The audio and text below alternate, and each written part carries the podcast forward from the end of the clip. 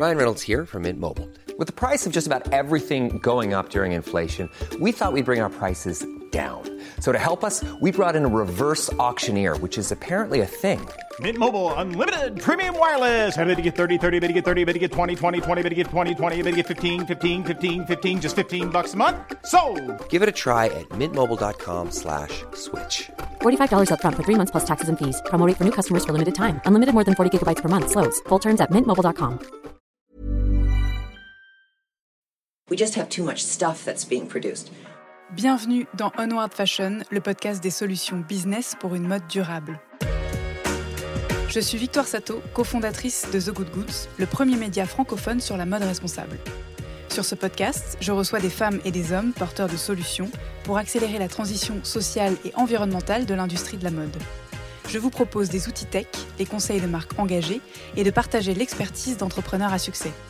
Ce podcast est conçu comme une bibliothèque de solutions concrètes, centralisées et immédiatement disponibles pour guider la mode dans son développement durable. Onward Fashion est diffusé chaque mardi sur toutes les plateformes d'écoute. Je vous invite à vous abonner à la chaîne ainsi qu'à notre newsletter business, disponible sur thegoodgoods.fr, pour œuvrer avec nous au reset de cette industrie. Bonne écoute! Pour cet avant-dernier épisode de la saison, je vous propose de prendre le temps d'une longue conversation avec un as du marketing qui n'a pas oublié d'être un être humain. Après avoir gravi 4 à 4 les marches de l'ascension sociale, Grégory Pouy prend, depuis quelques années, le temps de s'interroger sur la finalité de cette course au capital et remet en question la définition du succès telle qu'il l'a apprise en école de commerce. Faire de la place aux dissonances cognitives, à la spiritualité, changer de modèle d'éducation et finalement renouveler son système de croyances vers plus de liens à soi, à l'autre et à la nature. Greg nous raconte son cheminement et les étapes de sa transition, personnelle et professionnelle, dans laquelle il emmène les entreprises qui l'accompagnent en qualité d'analyste culturel, en marketing et en communication. Parce que tout le monde est concerné par les défis climatiques et de société, Greg s'adresse aussi aux citoyens à travers son podcast et média VLAN que je vous invite à découvrir si ça n'est pas déjà fait. Place à lui. Très bonne écoute. Salut Greg.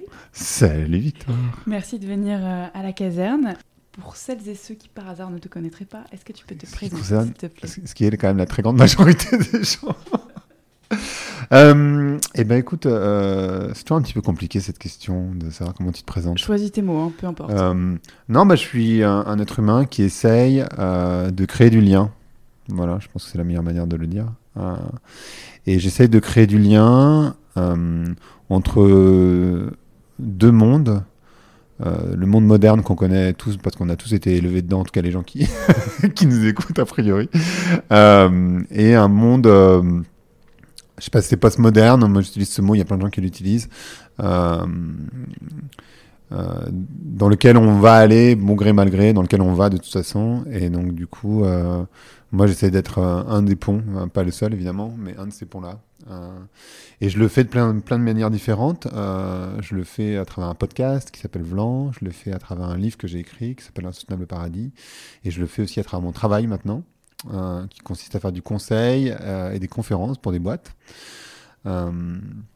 principalement dans la beauté et dans le luxe, pour essayer de comprendre comment on fait du business au XXIe siècle.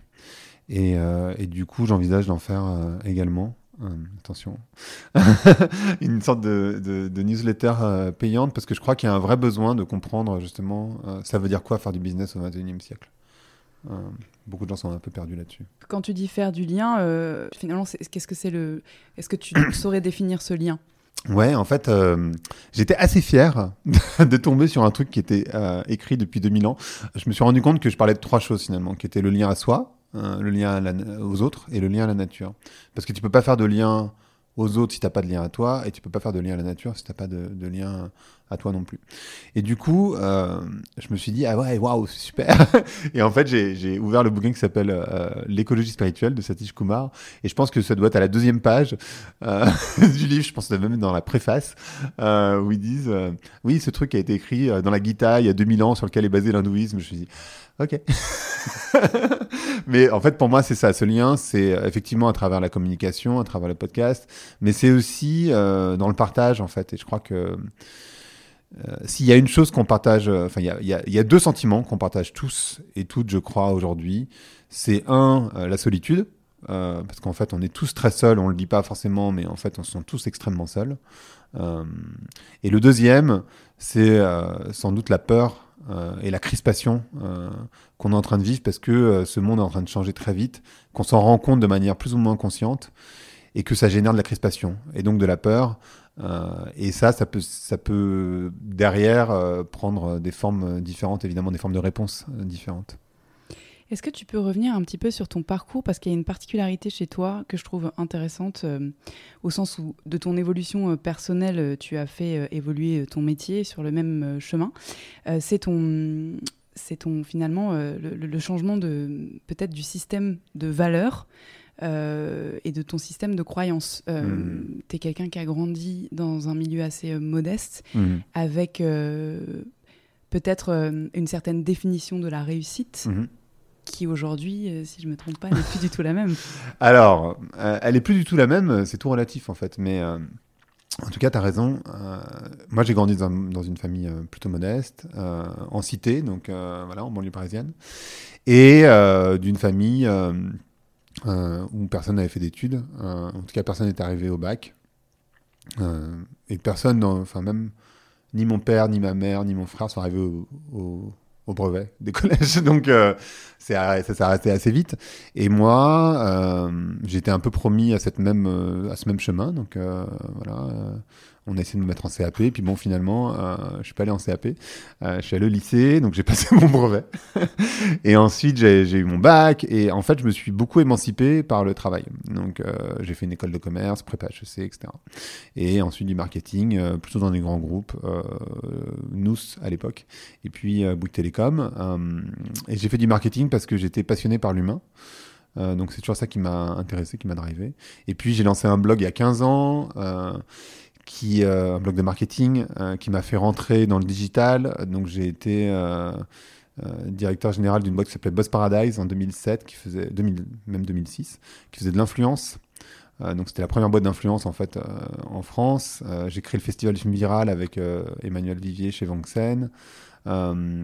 Et puis mon blog est devenu un des premiers blogs marketing en France, et puis derrière je vais aller chez Sapient Razorfish, où j'ai créé et dirigé du coup un département médias et social media, et en fait j'étais dans cette course effectivement à la réussite étant sans doute celle qu'on définit un peu tous et toutes, qui est l'accumulation, c'est-à-dire même si tout le monde va me dire mais oui mais je sais bien que c'est pas ça le succès, si demain je vous dis cette personne a vendu une boîte 15 millions, vous allez pas me dire mais ça c'est pas du succès, vous allez me dire ah bah oui là c'est du succès nécessairement. Donc en fait l'accumulation de biens, de pouvoir et d'argent. Donc par exemple le président de la République, Macron, il a décidé de moins cumuler d'argent, il aurait pu gagner beaucoup plus d'argent dans la banque, mais il a décidé de cumuler du pouvoir. Donc après, on a tous des équilibres plus ou moins vrais. Donc voilà. Et moi, j'étais évidemment totalement dans cette définition du succès, et j'y suis encore à plein d'endroits, parce qu'en fait, c'est très compliqué, enfin, je trouve, de gravir une montagne, entre guillemets, et ça a vraiment été ça.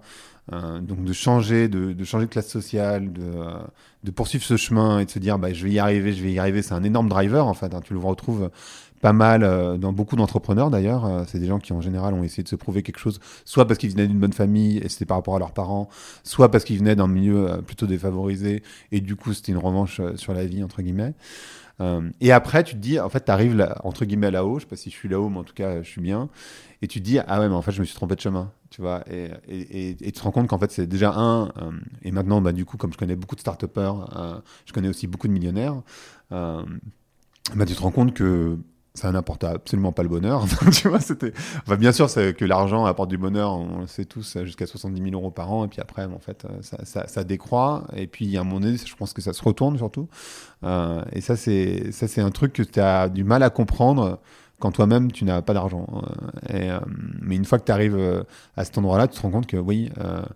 cette société qu'on a créée dans l'accumulation, c'est marrant parce que justement on parle beaucoup d'écologie punitive, sans réaliser que la société dans laquelle on vit, elle est extrêmement punitive. Elle est punitive à plein d'endroits. Elle est punitive d'abord parce que pour faire cette accumulation, on sacrifie beaucoup de choses, en particulier son lien à soi, son lien aux autres et son lien à la nature. Mais du coup, son lien à soi, ça veut dire se féliciter quand on dort moins. par exemple, alors qu'en fait c'est un élément extrêmement important de ta santé mentale, physique.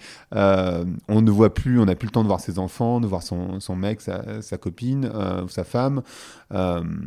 Et puis on considère ça comme du succès en fait. Tu vois, on voit le nombre de burn-out, on voit la prise d'anxiolytique, on voit les suicides. Et par ailleurs, ça pollue une tonne. Donc en fait, on se pollue les poumons en permanence, etc. Et ça, c'est ça qu'on appelle le succès, en fait.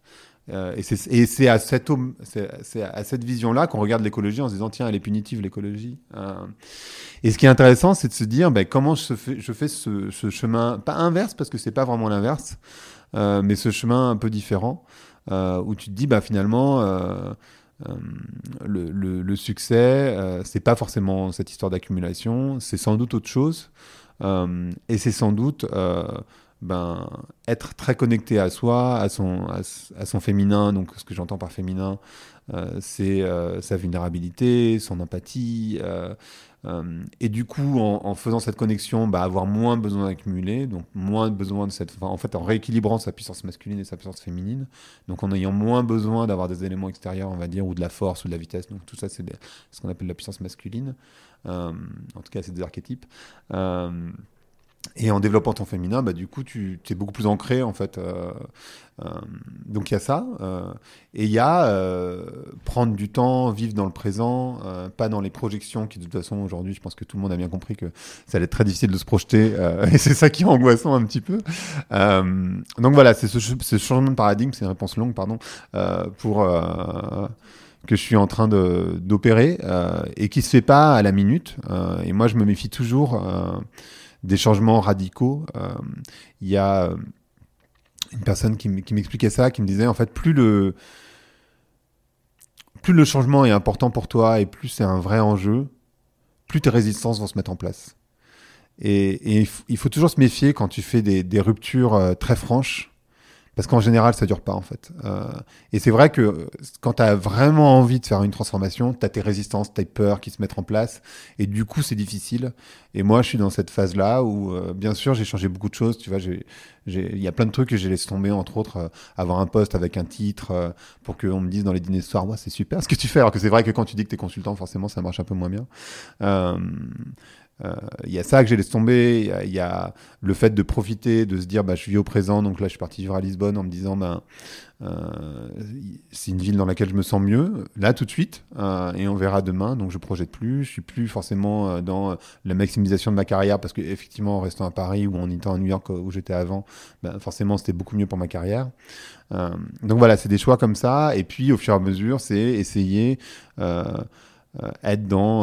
Enfin, il y a plein de choses que j'ai modifiées, hein, le fait de quasiment plus manger de viande, j'en mange toujours. De toute façon, moi, je ne suis pas quelqu'un de radical, donc en fait, il n'y a rien que j'arrête totalement, en général. Je suis plutôt dans la réduction drastique, donc de faire du sport tous les jours, par exemple, donc de prendre soin de son corps, parce qu'il y a un pote qui m'a dit une fois... si t'as pas une heure à consacrer à ton corps tous les jours, c'est qu'il y a un truc que t'as pas compris sur le fait d'être un humain, en fait. C'est qu'il y a un problème. Et en fait, c'est tellement logique que je me suis dit, il a raison. Donc, du coup, je fais du sport tous les jours maintenant. Donc, voilà, il y a tous ces changements, le fait de déconsommer, ou en tout cas de moins consommer. Enfin, bref, il y a plein de trucs dont on va pouvoir parler, je pense. C'est hyper intéressant parce que la... résistance au changement que tu as mentionné et la complexité des mécanismes à enrailler pour ce changement, on peut l'appliquer à n'importe quelle échelle, humaine, mais aussi macro, entreprise, voilà, et beaucoup plus systémique. Du coup, est-ce que tu peux nous parler peut-être, alors d'après ce que je comprends, il n'y a pas eu vraiment de point de bascule, ou tu n'as pas eu de breakdown qui t'a fait réaliser tout ça, donc c'est progressivement que peut-être tu t'as fait un pas de côté pour observer les gens autour de toi qui représentaient cet idéal dont finalement tu ne voulais plus. Comment est-ce que tu t'es cultivé, et comment est-ce que tu as procédé, et peut-être procèdes encore aujourd'hui, pour justement déconstruire ce mythe? Sur quelle source tu t'appuies? Quels sont tes outils? En fait, le mot déconstruction, il est juste parce que je crois que... En fait, j'ai l'impression de vivre dans Matrix. C'est-à-dire que je vois ce monde, le premier qu'on nous vend, qui est le monde de la technologie va nous sauver. On va continuer à vivre comme avant, le mythe de la croissance économique. Et donc, je vois cette autoroute, en fait. On nous dit, non, mais vous inquiétez pas, c'est une autoroute. C'est vrai, il n'y a pas de compteur de vitesse sur la voiture, mais je vous jure, c'est une autoroute, vous pouvez appuyer sur le champignon, il n'y a pas de problème. Et de l'autre côté, on voit une deuxième route qui est celle des écologistes un petit peu radicaux qui te disent, en fait, c'est pas que c'est pas une autoroute, c'est qu'il n'y a plus de route, en fait, c'est fini, là, ça s'arrête. Et en fait, ce chemin-là, en fait, je crois que ces deux mythes-là sont faux. Moi, je crois qu'on rentre dans un lasso de montagne, et dans un lasso de montagne, ce qu'il faut faire, c'est ralentir pour essayer de comprendre qu'est-ce qu'on est en train de faire, où est-ce qu'on va. Et c'est vrai que quand t'as pas de compteur de vitesse et que tu vois pas forcément devant toi, ben tu ralentis en fait. Je pense que n'importe qui conduit ferait ça a priori. Et je pense que on est dans cette phase-là. Enfin, en tout cas, on a besoin d'être dans cette phase-là. Et donc moi, ce que je me suis dit, c'est mon podcast VLAN, donc qui était à l'origine, au moins pendant 50 épisodes, un podcast 40, un podcast de marketing. J'en ai fait un podcast sociétal. Et en fait, c'était ma propre quête. Pour essayer de comprendre comment me positionner sur différents sujets, tu vois, de manière extrêmement humble. Moi, j'ai les réponses à pas grand-chose, donc du coup, je me suis dit, je vais aller voir des gens qui ont plein de réponses. Et donc, je reçois beaucoup d'anthropologues, de sociologues, de philosophes, de gens qui ont une expérience de vie intéressante. Je m'intéresse au peuple racine, aux médecines alternatives, à tout ce qui fait la complexité du monde, en fait, justement, parce que je crois que quand on parle de modernité, post-modernité, on passe d'un monde d'analyse, donc l'analyse, et toi, à l'origine médecin, tu vas savoir très bien de quoi je parle, parce qu'en fait, l'analyse, c'est vraiment découper tout en morceaux pour pouvoir tout expliquer, un à un, et puis on passe dans ce monde où on essaye de prendre l'entièreté du problème et de regarder l'intégralité du problème. Et moi, je trouve que dans le monde dans lequel on vit aujourd'hui, avec des médias qui essayent de faire du buzz, parce que les gens ne lisent plus et n'écoutent plus vraiment, ils regardent les titres, ils regardent des tweets, et puis le monde des réseaux sociaux dans lequel chacun s'enferme dans sa bulle sans trop s'en rendre compte, en fait, on est dans un monde extrêmement binaire. Et justement, cette binarité, elle est extrêmement dangereuse, parce que la réalité, elle est extrêmement complexe. Et donc, ça implique de déconstruire énormément de choses de ce qu'on nous a appris, notre rapport, et je pense que ça, c'est le principal, au succès et au bonheur. Parce que tant qu'on nous vend une certaine idée du bonheur, une certaine idée du succès, ben on va aller dans ce sens-là, naturellement, ou en tout cas l'humanité, évidemment. Mais c'est aussi déconstruire le rapport au couple. Moi, par exemple, je considère que, et je pense que n'importe qui est parent pourra testifier de ça, mais, et moi je suis pas parent, mais j'en ai suffisamment autour de moi pour me rendre compte que cette famille nucléaire qu'on nous a vendue au 19e, elle est complètement débile, c'est-à-dire que personne ne peut éduquer un enfant à deux, ça n'a aucun sens. Donc déconstruire ça, déconstruire peut-être la fidélité sexuelle, j'en sais rien. Enfin, déconstruire, il y a des tonnes de trucs en fait à déconstruire dans tous les sens. Et moi, c'est ce que j'essaie de faire en recevant des gens, par exemple, déconstruire notre rapport, par exemple, aux champignons hallucinogènes, à l'ayahuasca, au peuple racine, à savoir qui est le sauvage, qui n'est pas le sauvage. Et sans rejet, par exemple, tu vois, quand je parle des peuples racines et des sauvages, l'idée c'est pas de dire nous les Européens on est des horribles personnages, etc. C'est pas ça, hein. L'idée c'est de se dire il y a plein de trucs géniaux qu'on a fait, bien sûr, évidemment, la médecine, ça a réduit les famines, ça a réduit la mortalité infantile, ça a réduit plein de choses, mais peut-être qu'on est allé un peu trop loin dans un sens, et que peut-être que ces peuples racines qui ont des connaissances ancestrales, ils ont des trucs à nous apprendre aussi, et sans les regarder de haut, sans les regarder juste en les regardant de côté, juste faire un mouvement, tu vois, de côté, et de se dire bah, peut-être qu'ils ont des trucs à nous apprendre, et peut-être que la réalité elle est entre les deux, et peut-être que voilà, nous on a des trucs à leur apporter, eux ils ont des trucs à nous apporter, et voilà, et ça implique beaucoup de déconstruction, et c'est le procédé par lequel je passe.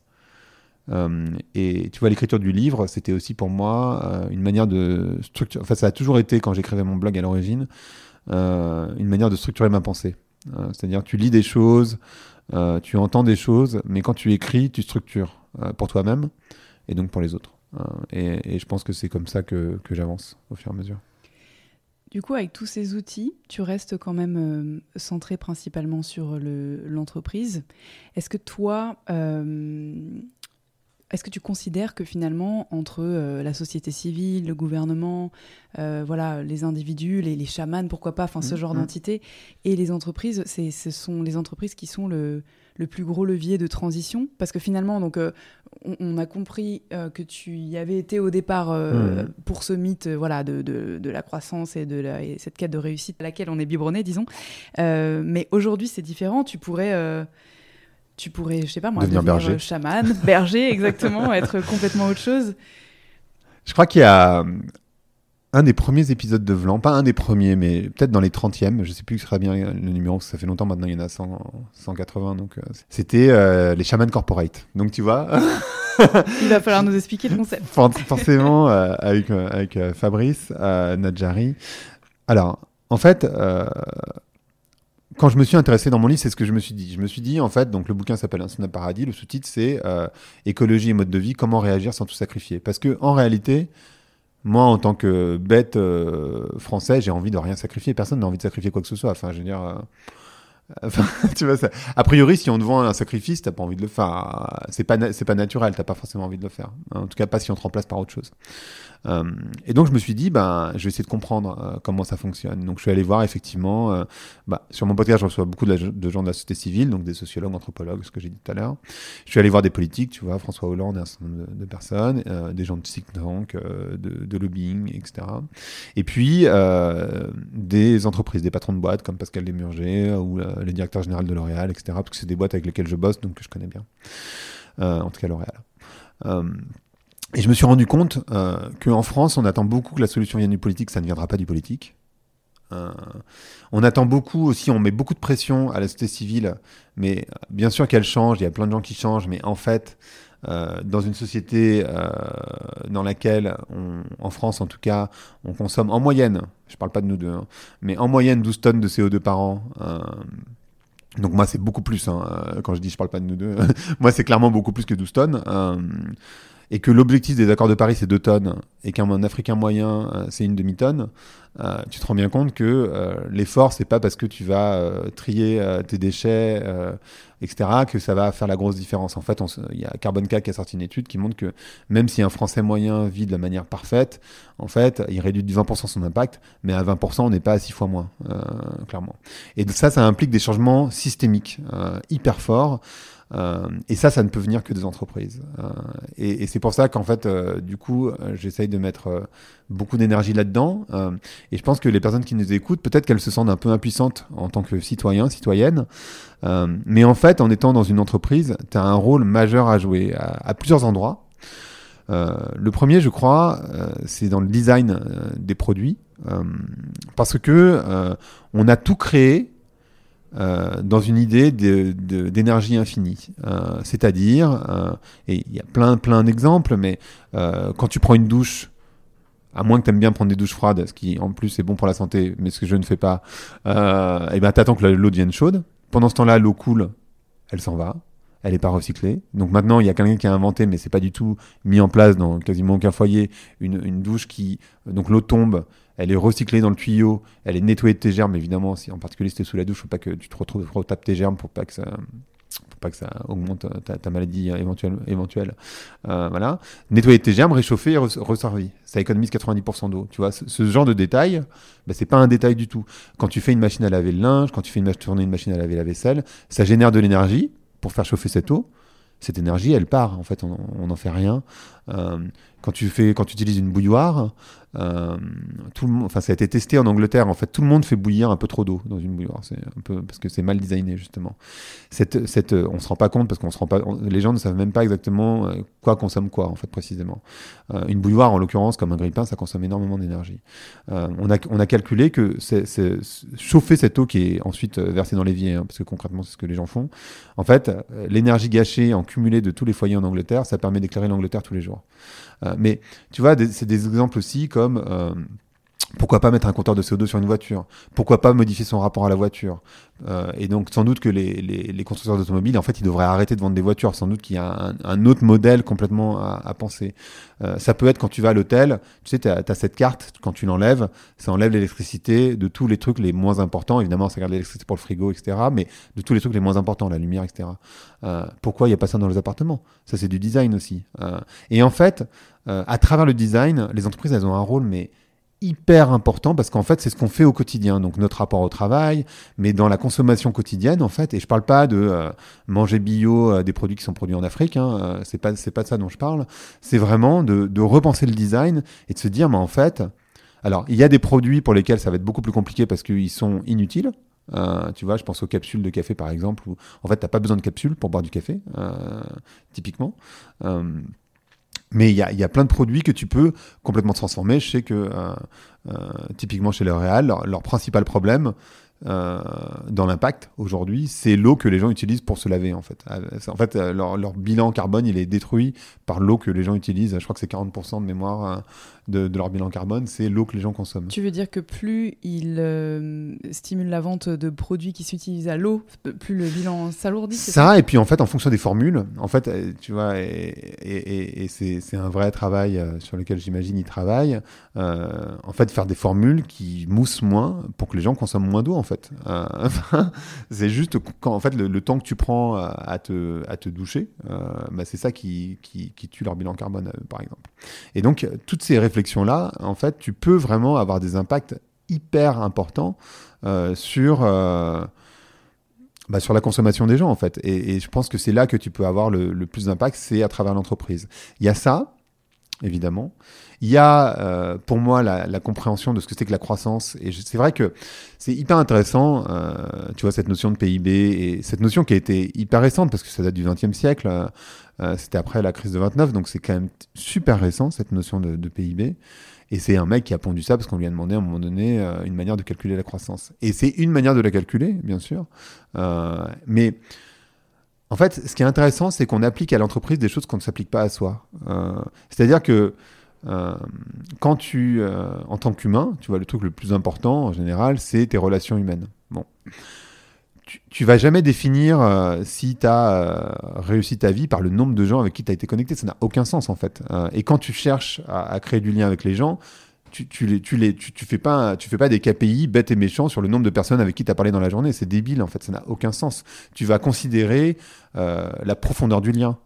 Mais cette profondeur de lien, ben, en fait, le KPI, c'est un petit peu compliqué. C'est-à-dire qu'évidemment, c'est plus compliqué à calculer. Et voilà, mais le lien que tu crées avec la personne, si tu vas voir quelqu'un et tu lui dis « je te file 50 €, », et c'est bon, t'es mon ami, bah non, en fait, ça marche pas comme ça, évidemment. Et les boîtes, je dis ça en rigolant un petit peu, mais en fait, les boîtes font ça. Attends, je t'interromps, mais excuse-moi, les réseaux sociaux font ça aussi, c'est-à-dire que les KPI, c'est le nombre de likes et de followers.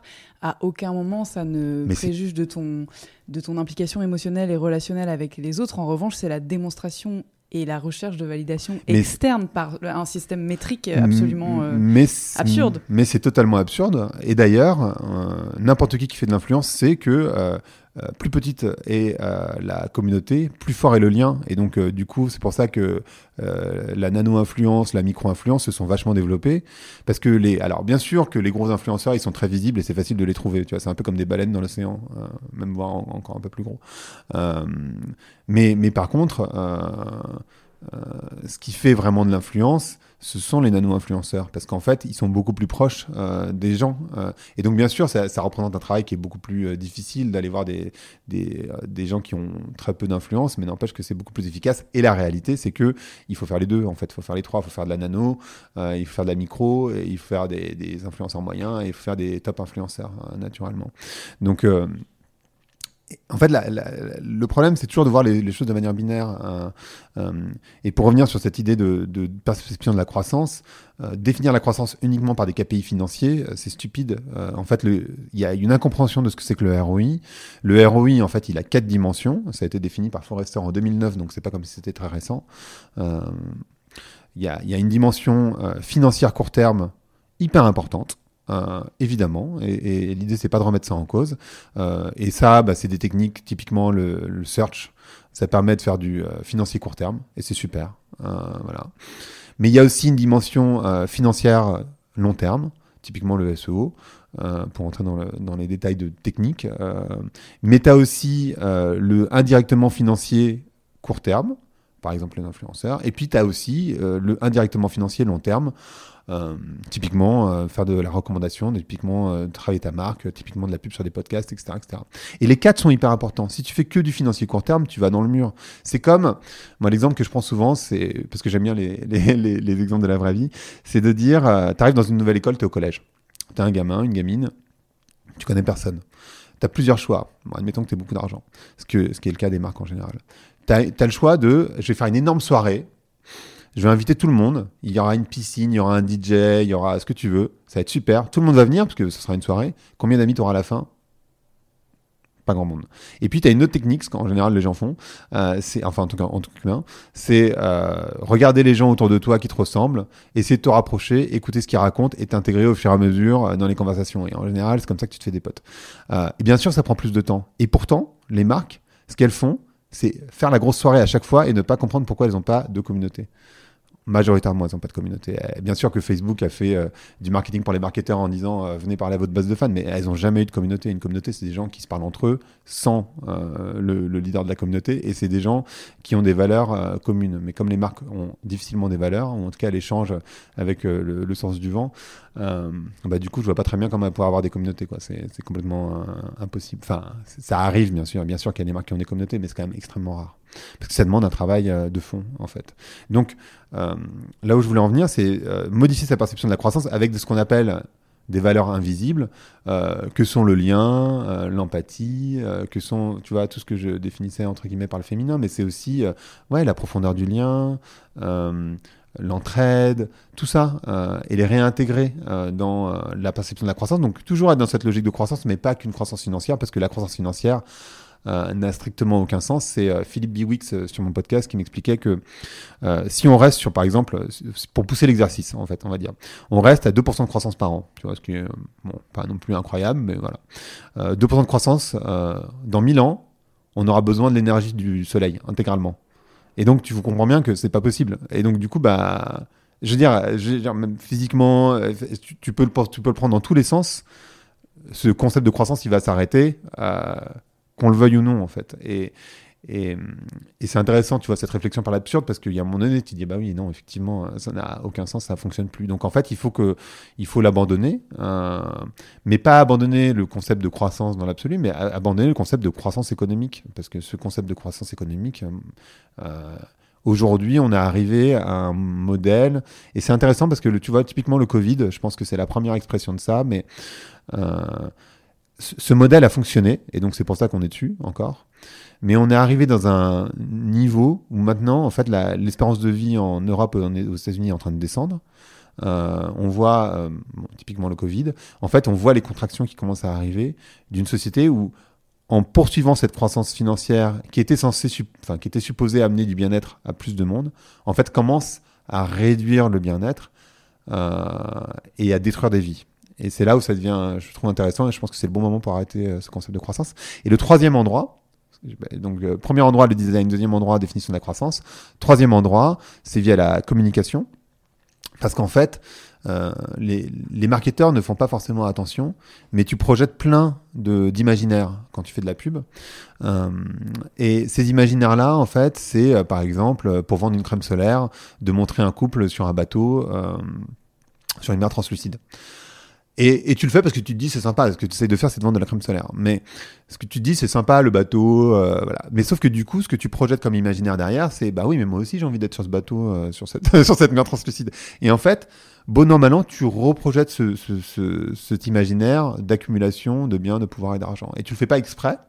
Mais en fait, tu projettes un imaginaire. Et c'est vachement important que les marketeurs prennent conscience de ça et prennent conscience des imaginaires qu'ils projettent à tous les niveaux. Ça peut être sur le recyclage, la seconde vie, ça peut être sur... tu vois, typiquement, un argument marketing qui est beaucoup utilisé dans les technologies, c'est écran 4K, écran 8K. Ton œil, il ne fait pas la différence. En fait, donc c'est que du marketing, et c'est comme la vitesse des processeurs. Majoritairement, les gens, ils font du Facebook, de l'Instagram, des mails. Et combien de personnes qui nous écoutent fait du montage vidéo, je veux dire. Et t'as pas besoin de processeurs aussi puissants, personne, en fait. Donc ils te le vendent et tu te dis, waouh, ça a l'air mieux. Mais en fait, ça ne sert à rien parce que de toute façon, ton œil va même pas faire la différence. Les millisecondes économisées, c'est comme, tu vois, la 5G, où les gens mettent en avant, mais oui, mais on pourra opérer des gens à distance. Mais en fait, t'as besoin d'un hôpital, ils sont équipés en fibre, il y a pas besoin de la 5G. Alors oui, bien sûr, peut-être dans la brousse à un moment donné, voilà. Mais majoritairement, la 5G, alors je vais pouvoir télécharger un film en 30 secondes au lieu de 2 minutes. Est-ce que vraiment ça fait la différence ?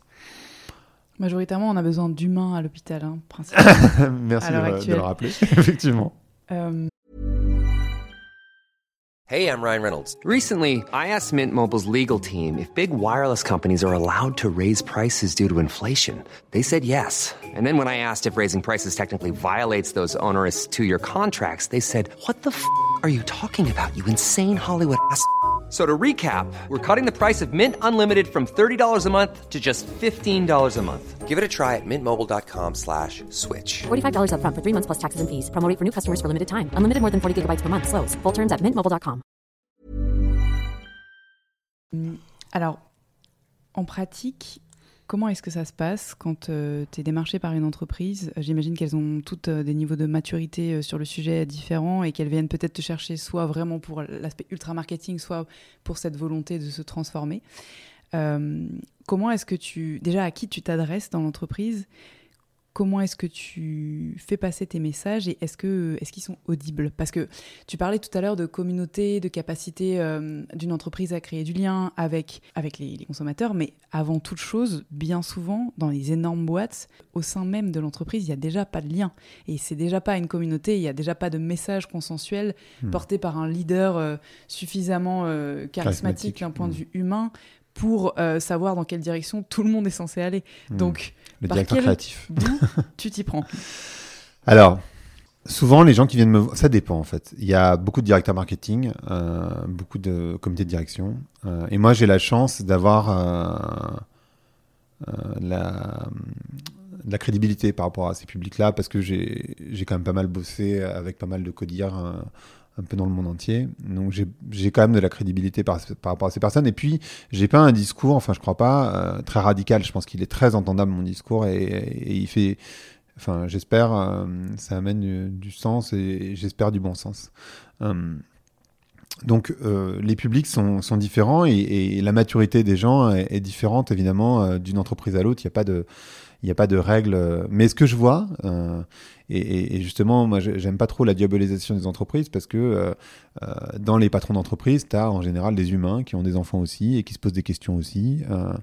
Et eux-mêmes, tu vois, les questions que je posais tout à l'heure sur cette crispation, cette peur, l'incapacité de se projeter, alors qu'avant, c'était très facile. Si tu faisais A, tu avais B, tu avais C, tu avais D. Donc, c'est-à-dire, si tu faisais les bonnes études, tu allais rencontrer la bonne personne pour te marier, pour faire les bons enfants, avoir le bon job, les mettre dans les bonnes écoles, leur promettre un avenir génial, pour qu'eux-mêmes fassent une carrière, qu'ils rencontrent la bonne personne, nanana. Voilà, ça c'était la projection sur laquelle on était à peu près tous. Et puis là maintenant, en fait, on se rend compte que cette équation, elle marche plus du tout.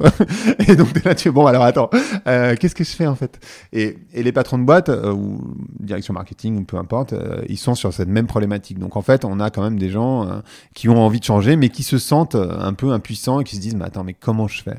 Et je pense que... Alors, on vient me voir à différents niveaux maintenant, mais j'ai même des gens qui viennent me voir pour faire du coaching individuel. Pas du coaching, moi je ne suis pas coach, mais du coaching sur qu'est-ce qui est en train de bouger, qu'est-ce que je dois comprendre, et est-ce que tu peux m'aider du coup à faire la strate de mon groupe ou de mon entreprise? Qu'est-ce que ça veut dire en fait? Comment je peux faire changer les choses à mon niveau? Et je crois que quand tu es en entreprise, enfin ce que je disais tout à l'heure, mais c'est là où tu peux avoir le plus d'impact en fait. Donc du coup... c'est pour ça que j'y mets de l'énergie. Et généralement, tu commences évidemment par la raison d'être. C'est assez classique, mais en même temps, c'est hyper important de bien définir cette raison d'être. C'est pas moi qui vais la définir, la raison d'être. Il n'y a jamais un consultant externe qui peut définir la raison d'être de qui que ce soit. Mais par contre, aider quelqu'un à la coucher, oui, sans doute. Et donc, moi, c'est ce que j'essaie de faire au maximum. Aider les gens à coucher de leur raison d'être. Parce que la raison d'être, c'est pas la manière dont tu gagnes de l'argent. En fait, il y a le why, le what et le how. Donc, le why, c'est ta raison d'être, c'est qu'est-ce que tu essayes de faire. Et ça peut vouloir dire pourquoi pas changer de business model. Le what, c'est comment tu gagnes de l'argent aujourd'hui. Et puis, le how, c'est tes valeurs. Et en fait, le why et le how, ça ne doit jamais bouger. Et le what peut bouger. Et ce que font les entreprises en général, c'est que le what, elles ne le bougent pas. Et elles font bouger leur why et leur how. C'est-à-dire qu'elles vont demander à des agences... ou des cabinets de conseil de redéfinir leur raison d'être, leurs valeurs, encore une fois en fonction du vent qui tourne, et puis leur what, la manière dont ils gagnent de l'argent, elles vont pas le bouger parce que c'est ce qu'ils savent faire, alors qu'en fait c'est complètement l'inverse qu'il faudrait faire, c'est-à-dire se structurer sur ton why et tes valeurs et dire la manière dont on gagne de l'argent, ça peut bouger, c'est pas grave. Je peux te prendre deux exemples. Un très connu, très fatigant à force de l'entendre, mais néanmoins très parlant, qui est Kodak, où ils ont inventé l'appareil photo numérique. Donc c'est eux qui l'ont inventé, c'est même pas. Enfin voilà, ça vient pas. Ils avaient 90% des parts de marché en 75 quand ils l'ont inventé mondial. Et qu'aujourd'hui, on sait ce qu'est devenu Kodak, parce qu'en fait, dans le CODIR, il y avait beaucoup de chimistes, et que du coup, les chimistes, eux, ils voyaient le digital comme « oui, bah, c'est nice, mais en fait, notre métier, c'est de faire des pellicules, en fait. » Parce que c'est des chimistes. Et ça, c'est quand on parle de diversité, par exemple, et tu vois, ce qui est intéressant, c'est de voir aussi comment tout se relie. Mais quand on parle de diversité, et quand je parle de diversité, c'est diversité de profil. Donc, ça peut être des femmes, des hommes, des gens de couleur, ça peut être des gens avec des backgrounds différents, avec des valeurs différentes. C'est ce qui apporte de la richesse, et ce qui apporte justement cette capacité de remise en question. Parce que si tu prends des gens qui sont tous comme toi, en fait, le problème, c'est que tu vas jamais voir les angles morts. Tu vois, l'industrie de la musique, pour prendre un deuxième exemple, ils auraient dû inventer Spotify. Parce que, bien sûr, qu'au moment où le digital est arrivé, eux, ils ont lutté, je ne sais pas si tu te souviens, contre la musique en ligne. Mais leur métier, ce n'est pas de vendre des disques. Leur métier, c'était de distribuer de la musique, de faire connaître des artistes. Et en fait, ce n'est pas le même métier. D'un côté, c'est comment ils gagnent de l'argent en vendant des disques et faire des concerts. De l'autre côté, c'est leur métier, leur why. Faire connaître des artistes et diffuser de la musique. Bon, ben, en l'occurrence, c'est eux qui auraient dû inventer Spotify. Pas se faire bouffer par l'industrie. Et de la même manière, tu vois, je prends un exemple positif. Tu as Adobe, donc que tout le monde connaît, parce qu'on connaît Adobe, Acrobat Reader, Photoshop, etc. etc. Le patron d'Adobe, donc leur métier, c'était de vendre des logiciels sur... des CD-ROM, en gros.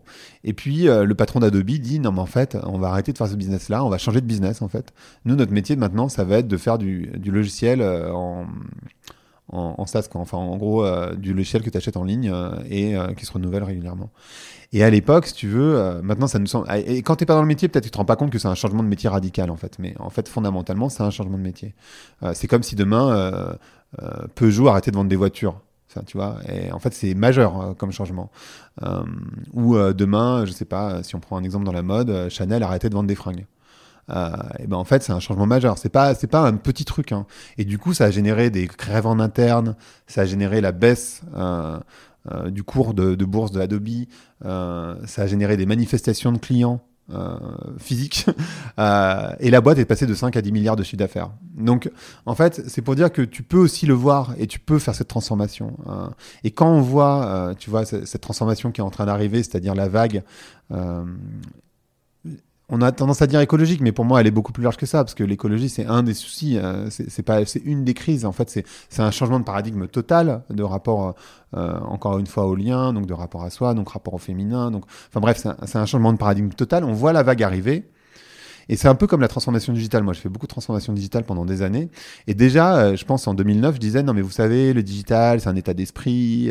C'est pas le fait d'être sur Twitter à l'époque, Facebook et je ne sais quoi.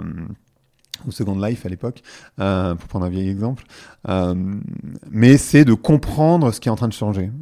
Et de la même manière, et souvent ce que j'ai vu, c'est des entreprises qui étaient sur la plage et qui se disaient « Bon, je vois bien la vague du digital arriver, mais je vais attendre de voir si elle arrive à me toucher les pieds ou pas, parce que moi, je suis sur la plage et ça se passe plutôt pas trop mal pour moi. » Et j'avais cette discussion, par exemple, avec le directeur marketing de SFR en 2007, donc ça remonte maintenant, je peux le dire, et je sais même plus comment il s'appelle de toute façon, et qui me disait « Non mais moi, les avis sur Internet, je m'en fous, ça change rien à mon chiffre d'affaires. » Ce qu'il m'avait dit à l'époque. Mais bon, c'était il y a 14 ans.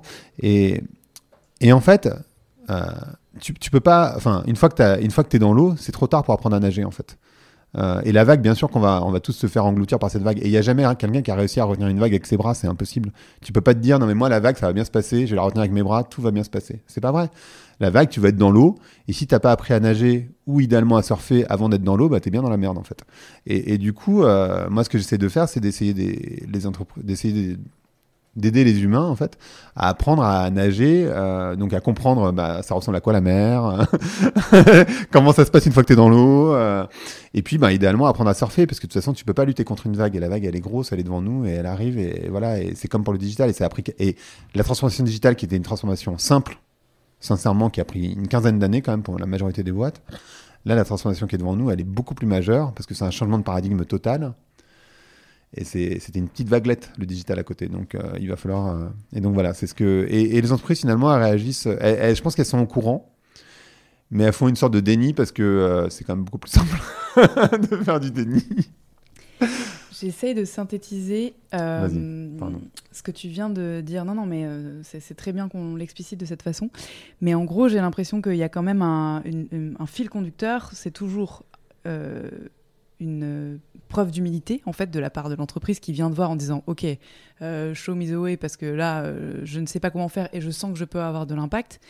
Deuxièmement, de reconnaître sa vulnérabilité et d'aller chercher de l'aide à l'extérieur, que ce soit dans la science, dans la sociologie de l'imaginaire, dans voilà, des leviers qu'elle-même n'a pas en interne. Ensuite, c'est accepter quand même qu'il y ait une rupture à un moment donné dans ton modèle économique, dans ta manière de produire, dans le produit même peut-être que tu vas faire. Et c'est aussi d'avoir une vision moyen-long-termiste. Grosso modo, c'est ça. Ouais. En fait, il y a ça. Et sur les méthodes, tu disais, on se sent seul. Je crois que il y a une chose à faire, c'est d'essayer de repérer les gens qui sont dans ce même état d'esprit. En fait, ils sont distribués dans l'entreprise. Et il y a des gens qui ont envie de voir ce changement, mais ils peuvent être à la compta, ils peuvent être, j'en sais rien, dans un entrepôt, ils peuvent être... au marketing, pourquoi pas, hein, évidemment. Mais ils sont pas, moi je crois pas, comme je croyais pas dans les directions digitales, pour moi les directions digitales ce sont des directions qui avaient pour but de mourir. Moi je crois pas du tout dans les directions RSE non plus. D'abord parce que les directions RSE, et désolé pour les gens qui y travaillent, dans beaucoup de cas, ça a été des placards. Et dans certaines boîtes, ça l'est encore. Donc il y a ce premier problème là et il y a un problème de considération, mais c'était la même chose pour le digital, hein, genre sur tout le monde, les gens qui étaient mis au digital, c'est les gens dont on savait pas trop quoi faire à l'époque, et dans ce lot là il y a eu des gens brillants et maintenant on a compris que si tu comprenais pas le digital tu pouvais pas diriger une boîte. Et je pense que c'est la même chose pour la RSE, la RSE c'est parfois trop souvent de moins en moins quand même considéré comme un placard, alors qu'en fait c'est pas, il y a pas la problématique, c'est pas une direction RSE, c'est l'intégralité de l'entreprise qui doit se transformer et intégrer ce truc. Et pour moi la direction RSE c'est une étape, mais parfois tu peux aussi dépasser cette étape et te dire en fait la direction RSE on va pas y aller, on va transformer carrément l'entreprise. Mais en retrouvant les gens dans l'entreprise qui sont impliqués, et on sait qu'aujourd'hui il n'y a pas besoin de transformer l'intégralité des salariés, enfin, de manière générale, hein, c'est des philosophes qui te disent ça, mais on n'a pas besoin de 100% d'une société pour la transformer, il suffit de 10%, voire même parfois moins, pour transformer une société. Et donc dans ce cas-là, en l'occurrence, il faut retrouver ces personnes-là et en créer une communauté en intérieur. Et effectivement, avoir des valeurs hyper fortes, ce que tu disais, parce que c'est essentiel en fait. Et sans ça... effectivement, tu n'arrives pas à avoir de vision et malheureusement, effectivement, les directeurs marketing sont au quart d'année. Hein, en fait, en général, ils ont des objectifs qui sont très court terme. Généralement, le directeur financier, directeur général, il va avoir une vision à 1 an, 2 ans, 3 ans, mais pas plus. Personne n'a de vision long terme, en fait. Et c'est ça qui est très triste, parce que la vision long terme, déjà elle n'est pas très heureuse si on considère uniquement la performance financière, mais surtout il faut vouloir se projeter et se dire attends, où est-ce qu'on est en train d'aller, quoi. Et bien sûr qu'ils font des exercices, mais il y a pas mal de boîtes par exemple qui passent par des auteurs de science-fiction, des états aussi, l'état d'Israël entre autres, j'ai fait un épisode là-dessus avec justement un auteur de science-fiction, mais qui t'explique comment à travers la science-fiction tu peux projeter, et c'est hyper intéressant, même à travers en regardant des films tout simplement. Tu vois le dernier film de Spielberg, Ready Player One, moi il me semble super intéressant sur une dystopie, mais ça peut être Avatar, tu vois, que je trouve aussi hyper intéressant. Donc c'est des gros blockbusters et qui sont intéressants en fait. Moi je trouve qu'Avatar ça t'apprend plein de choses, ça dépend comment tu le regardes en fait, et ça peut être ça, ou ça peut être de lire de la science-fiction, ou ça peut être d'appeler des auteurs de science-fiction pour imaginer ton futur, parce qu'un auteur de science-fiction il va se défaire complètement de la politique interne, il va se défaire de toutes tes contraintes et il va t'emmener quelque part où tu ne serais jamais allé tout seul. Donc ça peut être ça peut être à travers des consultants, ça peut être à travers plein de manières en fait, mais en tout cas en sortant, en étant curieux, ça c'est extrêmement important. Et la curiosité pour moi, l'intelligence pour moi c'est la curiosité, hein, généralement je lis les deux. Et en étant curieux et en ne se mettant pas de barrières, en se permettant. Et je crois que quand on est dans une crise comme on est aujourd'hui, et en fait c'est des multi-crises, c'est pas juste une crise, les bonnes idées, ce seront forcément des idées de côté. Ça pourra pas venir du codir en fait. Bien sûr que le codir, il y a besoin d'avoir quelqu'un qui donne une direction parce que c'est extrêmement important. Mais il faut être ouvert aux idées qu'on pourrait nommer farfelues, quoi. Enfin, je trouve. C'est ce que disait dans un épisode précédent Pierre Arnaud Grenade, qui est CEO de Bache, que eux en 2017, quand ils ont vraiment établi une stratégie RSE, ils sont allés chercher dans les plus jeunes de chacun des pôles de l'entreprise les idées et ils les ont rendus responsables de la sous-partie RSE de chacun de leurs pôles, justement, et ils se sont inspirés de cette génération-là, quoi, qui a une sensibilité effectivement bien supérieure. Et c'est très vrai ce que tu dis sur la SF. Et je trouve que, pour lire, écouter beaucoup des gens comme Damasio, par exemple, ils ont une vision extrêmement systémique, justement, extrêmement transversale de la tech, de la politique, du militantisme, de l'écologie des entreprises, etc. Et c'est des vrais bouillons d'idées. Mais dans ce cas, il faudrait peut-être même réfléchir à une forme de... Comment on appelle ça ? Des nouveaux team building où, tu vois, de manière très pragmatique et très concrète dans une entreprise, des manières d'implémenter autrement que peut-être par un discours un peu inspirationnel ou une conférence, vraiment de laisser une place à ces gens-là, quoi. Et tu vois, je vais aller en contre de ce que tu disais. Bien sûr, tu vois, ce que la personne de Bache t'explique, c'est un petit peu le shadow comex à l'époque de Accor. Mais pour moi... Pour être prof, tu vois, à Dauphine, à HEC, dans plusieurs écoles, je sais bien que les jeunes ne sont pas tous responsables. C'est pas vrai, en fait. Pour moi, là, bien sûr qu'on a segmenté les gens en génération X, Y, Z, machin, et en segmentant par âge, principalement, parce que c'est plus simple de le faire comme ça. Mais c'est pas systématiquement les jeunes qui sont les plus responsables et les vieux qui sont des gros cons. C'est pas vrai, en fait. Évidemment que c'est pas vrai. T'as des... En particulier quand t'as de la bouteille, on va dire ça comme ça, t'as aussi cette expérience, cette maturité, et peut-être que tu prends moins de risques, mais c'est pas forcément vrai, tu vois. Et je trouve que il faut aller chercher partout des gens qui ont des idées farfelues, que tu considères comme farfelues, et ça peut être des gens qui ont 50 ans comme des gens qui en ont 20, et ne pas se limiter, je crois, pas trop se limiter aux jeunes, même si bien sûr il y a cette prise de conscience souvent, mais pas toujours. Moi, vraiment, j'ai eu cette expérience à l'école, avec mes étudiants, j'entends, où je me rends compte, c'est les premiers à consommer les Zara, H&M, à être complètement dans les normes de la société, à essayer de rentrer dedans, en tout cas à tout prix. Donc bon, oui, ils ont cette conscience écologique sans doute, mais en dessous de la pression sociétale qui est il faut que je me change régulièrement, que, tu vois. Donc bon, tu vois, c'est les mêmes qui vont acheter des chaussures avec une tonne de plastique dedans, plein de polyester, et voilà. Donc bon, toute chose égale par ailleurs, je trouve qu'il faut aussi juste s'ouvrir à des idées farfelues, en fait, c'est vraiment ça.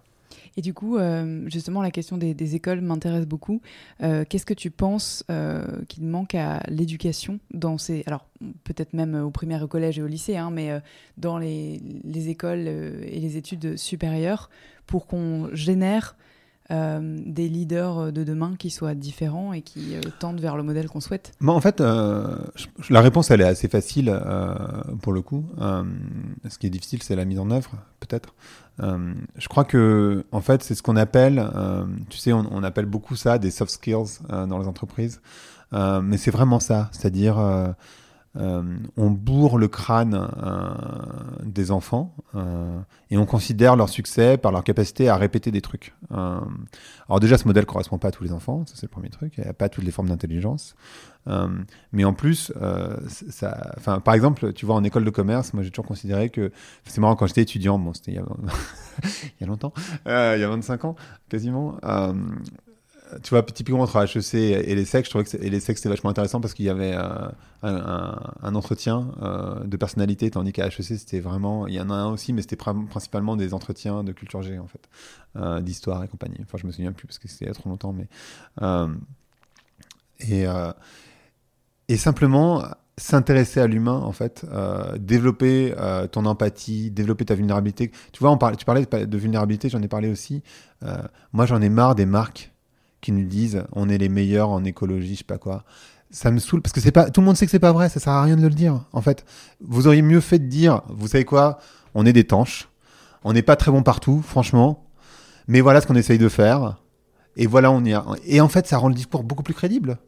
Parce que si, je sais pas, X, Y marque me dit vous savez quoi, nous en 2040 on sera là, mais personne n'y croit, en fait. Je sais pas à quel moment, parce que ce qui est étonnant, c'est que les marketeurs, ils ont ce problème vraiment fondamental de pas réussir, de manque d'empathie, en fait. C'est bizarre pour un marketeur, mais ils font des trucs que eux-mêmes ne consommeraient pas si c'était une autre marque. Tu vois, je me souviens d'un exemple sur les apps de marque. Tu vois, à l'époque, il y a eu cette... ça peut être les podcasts de marque, tu vois, c'est pareil. Il y a eu cette période où les marques voulaient toutes créer leur app, tu vois, qui coûte une blinde en plus. Et quand tu demandes aux marketeurs, mais vous iriez sur cette app de cette marque qui n'est pas votre concurrent, donc vous n'avez même pas besoin de faire de benchmark. Oh ben non, attends, j'ai autre chose à foutre, quoi. Alors pourquoi tu le fais pour toi, en fait ? Ça n'a aucun sens, tu vois bien que les gens ne vont pas l'utiliser. Et de la même manière, quand je te dis, mais est-ce que tu crois quand, je ne sais pas, XY Mark te dit, vous savez quoi, on est les meilleurs en écologie. Par exemple, Jeff Bezos qui dit, on ne va pas attendre 2040, on va faire tout de suite. Est-ce que tu y crois ? Ben non. Alors pourquoi tu le fais pour ta marque ? En fait, c'est quand même bien fou. Enfin, c'est-à-dire que arrête, juste, sois en vulnérabilité aussi dans ta communication. Pardon, c'était un... Mais ça, c'est un truc qui me... Pas qui m'énerve, mais j'ai du mal à saisir. Non, mais c'est une bonne transition pour ma prochaine question. Qu'est-ce que tu penses du greenwashing ? Je pense que c'est vraiment prendre les consommateurs pour des cons, et je crois que les consommateurs sont loin d'être cons, en fait. Et je ne sais pas pourquoi on n'arrive pas à s'en rendre compte. Et il n'y a pas que le greenwashing, il y a le féminisme washing, il y a le social washing, enfin, il y a beaucoup de washing dans tous les sens, tu vois, sur la diversité, par exemple, il y a pas mal de washing aussi, parce que la diversité, ce n'est pas l'inclusion. Pareil avec le féminisme, tu vois, toutes ces marques, je pense à Nike, entre autres, qui a fait Nike She Runs, qui défend vachement la position des femmes, et qui, à la fin, qui fait les chaussures ? C'est des gonzesses qui sont payées même pas $1 de l'heure dans des usines horribles. Enfin voilà, donc bon. Mais je pense que, enfin quand j'en parle comme ça, je pense que les gens ils en ont conscience quand même que par exemple Nike, c'est pas forcément le meilleur exemple pour le féminisme. Et pourtant, tu vois, il y a plein de femmes en Europe, aux États-Unis qui courent Nike She Runs. On dit mais oui, c'est la libération de la femme, c'est super. Et je dis pas le message il est super, mais il s'est pas aligné en fait. Et ce problème d'alignement, je crois que les gens commencent à s'en rendre compte. Et puis, il y a pas mal d'applications, de médias qui mettent le doigt dessus, en fait. Donc, j'aimerais éviter que le greenwashing, le féminisme washing, etc., soient des passages obligés pour une mise en mouvement. Je pense que ce n'est pas nécessaire. Enfin, je pense que tu peux aller plus directement à la réponse qu'en passant par du greenwashing. Alors, tu nous as parler de VLAN podcast, mais aujourd'hui VLAN c'est un média. Tu peux peut-être développer un peu là-dessus. Pourquoi je dis ça parce qu'en fait je me suis rendu compte. C'est pas que je me suis rendu compte, c'est juste hyper logique aussi. C'est-à-dire que moi j'ai créé un podcast qui s'appelle VLAN et je me suis dit super, ça marche bien en plus, mais tout le monde n'écoute pas de podcast. Et en fait, c'est pas mon rôle, Grégory Pouy, de me dire je vais faire en sorte que les Français écoutent plus de podcasts. Parce que la réalité, c'est que les gens vont pas écouter plus de podcasts. Il y a plein de gens qui n'écouteront juste pas de podcasts. Et c'est pas grave. Et c'est pas grave, mais moi, j'ai envie... C'est pas que j'ai envie de toucher le plus de monde possible, mais un peu quand même, parce que j'ai envie de faire passer ce message et d'amener de la complexité, d'amener des conversations... au bureau, quand on y va, maintenant on y retourne, ou dans les familles, ou avec tes amis, etc. Et donc je me suis dit, majoritairement, les gens n'écoutent pas de podcast, en fait, simplement. Et donc j'ai développé beaucoup sur Instagram. Et donc maintenant, il y a du contenu qui est publié tous les jours. Et si tu ne consommes pas le podcast, et ben, tu peux déjà le consommer le compte Instagram et c'est super. Enfin, tu vois, tu as déjà plein de trucs. Et puis, je réfléchis à cette newsletter B2B aussi. Alors qui elle sera payante, mais en tout cas avec parce que VLAN c'est super, mais c'est des idées générales, tu vois. On te dit pas what's in for me, quoi. Qu'est-ce que ça veut dire concrètement pour moi dans mon business au quotidien. Donc il y a cette partie là que j'ai envie de développer. Et puis malgré tout, j'ai quand même pas mal d'entreprises, voire de potes, tu vois, qui dirigent des boîtes. Tu vois, je pense à Sabrina Lory qui dirige Mac, tu vois, qui est une très bonne copine, mais plein de gens que je connais par ailleurs et que j'ai envie d'interviewer, mais c'est vrai que sur VLAN, ça fait plus aucun sens, enfin sur le podcast. Donc du coup, j'aimerais bien aussi leur donner la parole ailleurs, parce qu'ils ont vraiment des trucs à raconter, mais c'est vrai que sur VLAN, ça fait pas de sens. Et donc j'ai envie de développer comme ça la marque de manière horizontale un peu, pour aller toucher d'autres publics, soit parce qu'ils n'écoutent pas de podcast, soit en allant toucher des entreprises, parce que c'est, à mon sens, encore une fois, un truc important. ce matin, je me suis réveillée avec le Figaro qui m'annonçait qu'on avait peut-être atteint le point de bascule vers un réchauffement irréversible, n'est-ce pas ? Et donc, entre autres nouvelles, j'oscille mon humeur dans la journée, et tantôt positive, tantôt désespérée. Qu'est-ce qui t'anime, toi, en fait, au quotidien ? Qu'est-ce qui te rend positif ? Alors, moi, j'ai cette chance incroyable d'avoir... structurellement du positivisme.